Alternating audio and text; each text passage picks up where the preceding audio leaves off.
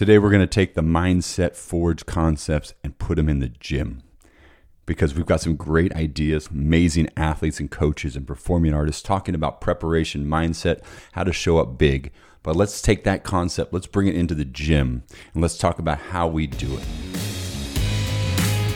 You're listening to the Mindset Forge podcast. This is Barton Bryan. I'm your host. I am an athlete, performing artist, and a fitness coach, and I'm here to talk to you today on this solo cast episode about hey, how do we show up in the gym? And it's not just get tough, you know, slap yourself in the face. Like this, come on, ridiculous.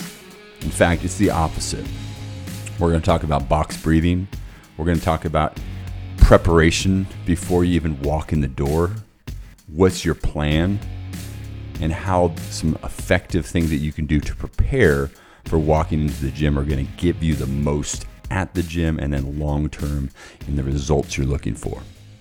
This podcast is going to really help you take stock in what you're doing currently because I'm imagining right now you are going to the gym three, four, five days a week. You're in the gym consistently. You're looking for ways to level up. In working out, you're depleting your energy storage. You're utilizing your muscle. You're taxing your nervous system. And when you do that, there's a point in which you're just empty and any more exercise beyond that point is probably not even just fruitless but a negative towards what you're trying to get i say that to say volume of how many reps and sets you're doing is going to be important in your body's ability to recover get the strength and, and muscle gains you're looking for and getting you continually progressing without getting injured or overtrained so i say all that to say you got to consider the volume. How many days a week you're going out, how many muscle groups you're working per week. If you're taking a normal leg day or chest day, are you doing that once a week, twice a week, even three times a week? How many reps, how many sets, how much total volume? That matters.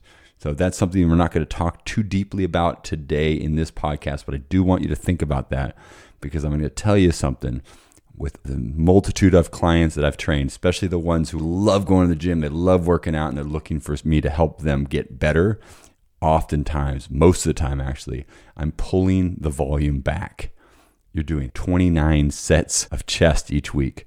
What if we did 18 to 20 spread out over two workouts and see what happens to your gains? Okay, so something I want you to think about right there. You're going to the gym. What is your plan? Now, everyone tends to know, okay, it's push day, it's pull day. And I will tell you, from my point of view, effective days are like a push focus day, which is where you're using your chest, shoulders, and triceps. All three of those muscles predominantly are used for push movements.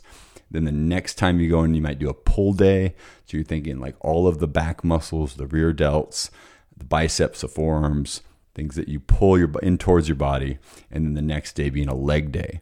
One of the reasons to do this is when you're pulling anything, your biceps are working while your back is working. So you're already fatiguing those. So if you did back day on Monday and then you came and did biceps the next day, well, understand that you worked your biceps somewhat during back day and then you're working them again the next day, which can oftentimes be too much volume on those biceps. You can start to get tendonitis in the elbow and have a adverse effect to what you're looking for.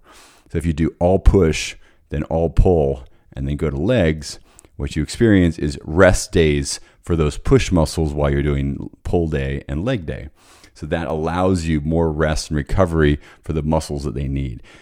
And when you're 20, maybe not as big a deal, but when you get into your 30s and 40s, you need that recovery and you definitely don't want to be overtraining those shoulders, low back, your knees, things like that. That can lead to injury, that can lead to tendonitis, that can lead to pain, which then, of course, shoots your workouts in the foot because you're always overcompensating or just trying to work around your injury and your body will not put out max effort.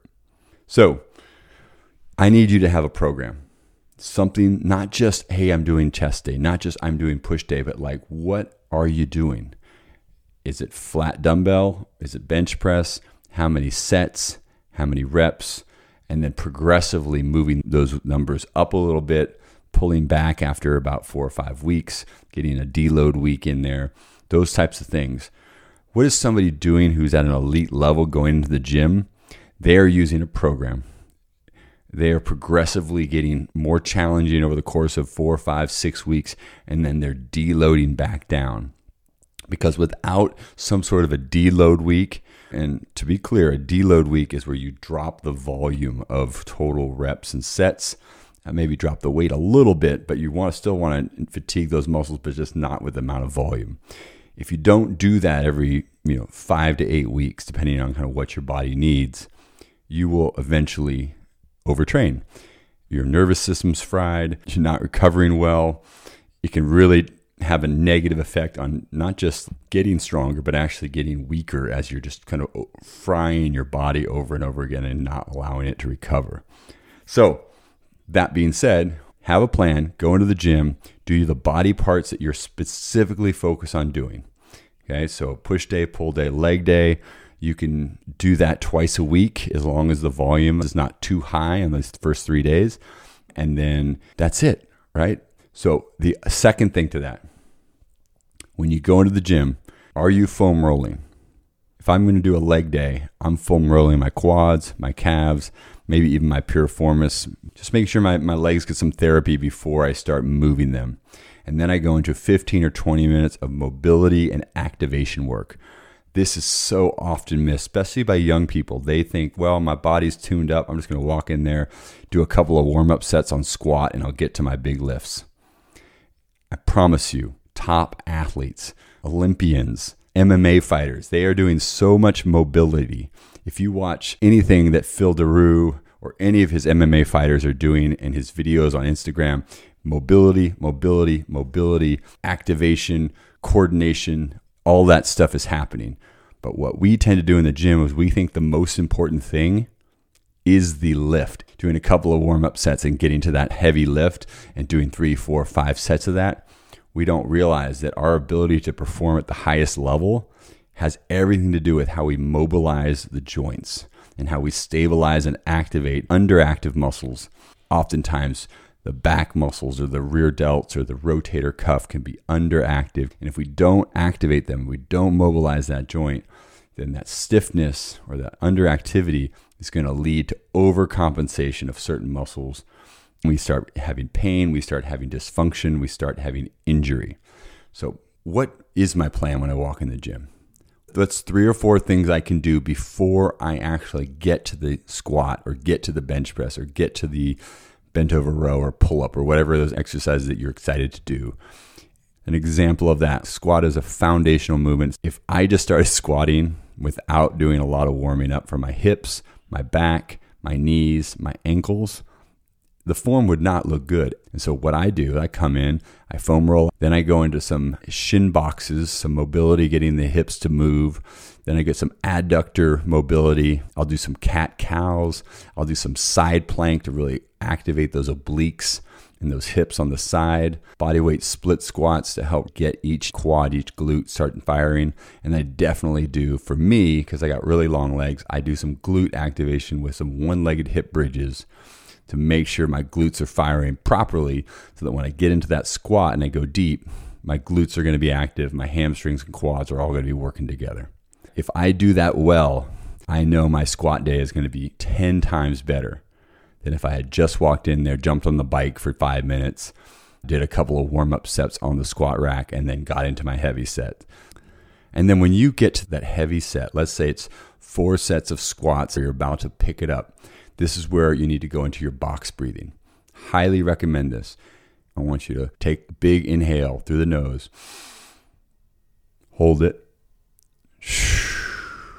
Exhale. That's box breathing. Three seconds in, hold your breath three seconds, three seconds out. Do that two or three breaths. Let that parasympathetic response that happens when you breathe in through your nose and hold your breath and breathe out slowly happen for your body. Because as much as you think you might want a bunch of adrenaline in that moment, you actually don't. You need stillness, you need focus, you need your body to be quiet and ready to do the work. So, box breathe. And Phil Daru talks about that on our episode.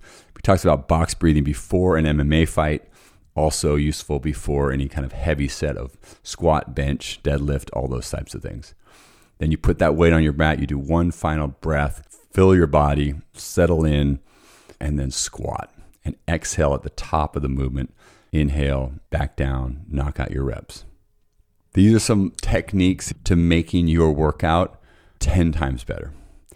A, when you have a plan, when you have written down exactly what you're going to do, then when you go into the gym, there's no guesswork. People want to gain 10 pounds on their squat or 10 pounds on their bench every month, and it just doesn't happen that way. But if you gained five pounds a month, times that by 12, what's 12 times five? 60 pounds. Imagine a year without injury, with great mobility, with great activation, you were able to bench 60 pounds more than you were at the beginning of the year. That is incredible. In fact, that's legendary type strength gains. That's not going to happen all the time. But if you're just ramping up and you have great shoulder stability and you're doing the mobility stuff, that's something that might happen for you. But honestly, bodybuilders doing steroids are trying to get 30, 40, 50 pounds of extra strength on their lifts. So, that being said, be very patient with yourself. Just be happy with two and a half to five pounds of extra strength, or even one to two extra reps of the same weight in a major lift each month. I promise you, if you do that consistently and don't get injured, you are going to see incredible long term results by the consistency and the dedication and the mindset of being steady and patient with your strength. It's those who are impatient. Hey, if I if I do 10 sets of bench, that's good. But what if I did 30? What if I'm just in the gym for two and a half hours just hitting chest, chest, chest, chest, chest? Doesn't work that way. Injury comes, overcompensations come, overtraining comes, and then you find yourself stuck and having to go backwards to rebuild and recoup. So slow and steady. Think about your gym routine. Think about what you're doing. Think about where you can make little tweaks to showing up a little bit differently with a plan, making sure you're prepped and ready for those bigger lifts, and then getting the most out of them. And of course, if I can be helpful to you, reach out. I'd love to have a conversation with you. No charge. Let's figure out what's going on with you and where I can help you in any way, shape, or form. Also, quick shout out to Podcast Magazine. They did a really great article on me in the April issue. So check that out. And finally, if you go to the show notes, you're going to see information on a platinum membership, which includes options to just donate three bucks a month as a thank you to the work that I'm putting in here, or to hire me as your personal coach where I'm writing you programs, helping you develop, giving you programming and feedback and all that kind of stuff that's going to help you really take that next step into your fitness journey and get stronger, just as we're talking about here on this podcast. And I'm actually going to put my phone number in the show notes here so that you can actually shoot me a text message. Remember, we are always trying to get 1% better as a Mindset Forge listener, 1% better each week little baby steps now equal huge, massive accomplishments over the course of a year. And if you have the patience, and if you have the dedication, and if you have a plan, I promise you will get there.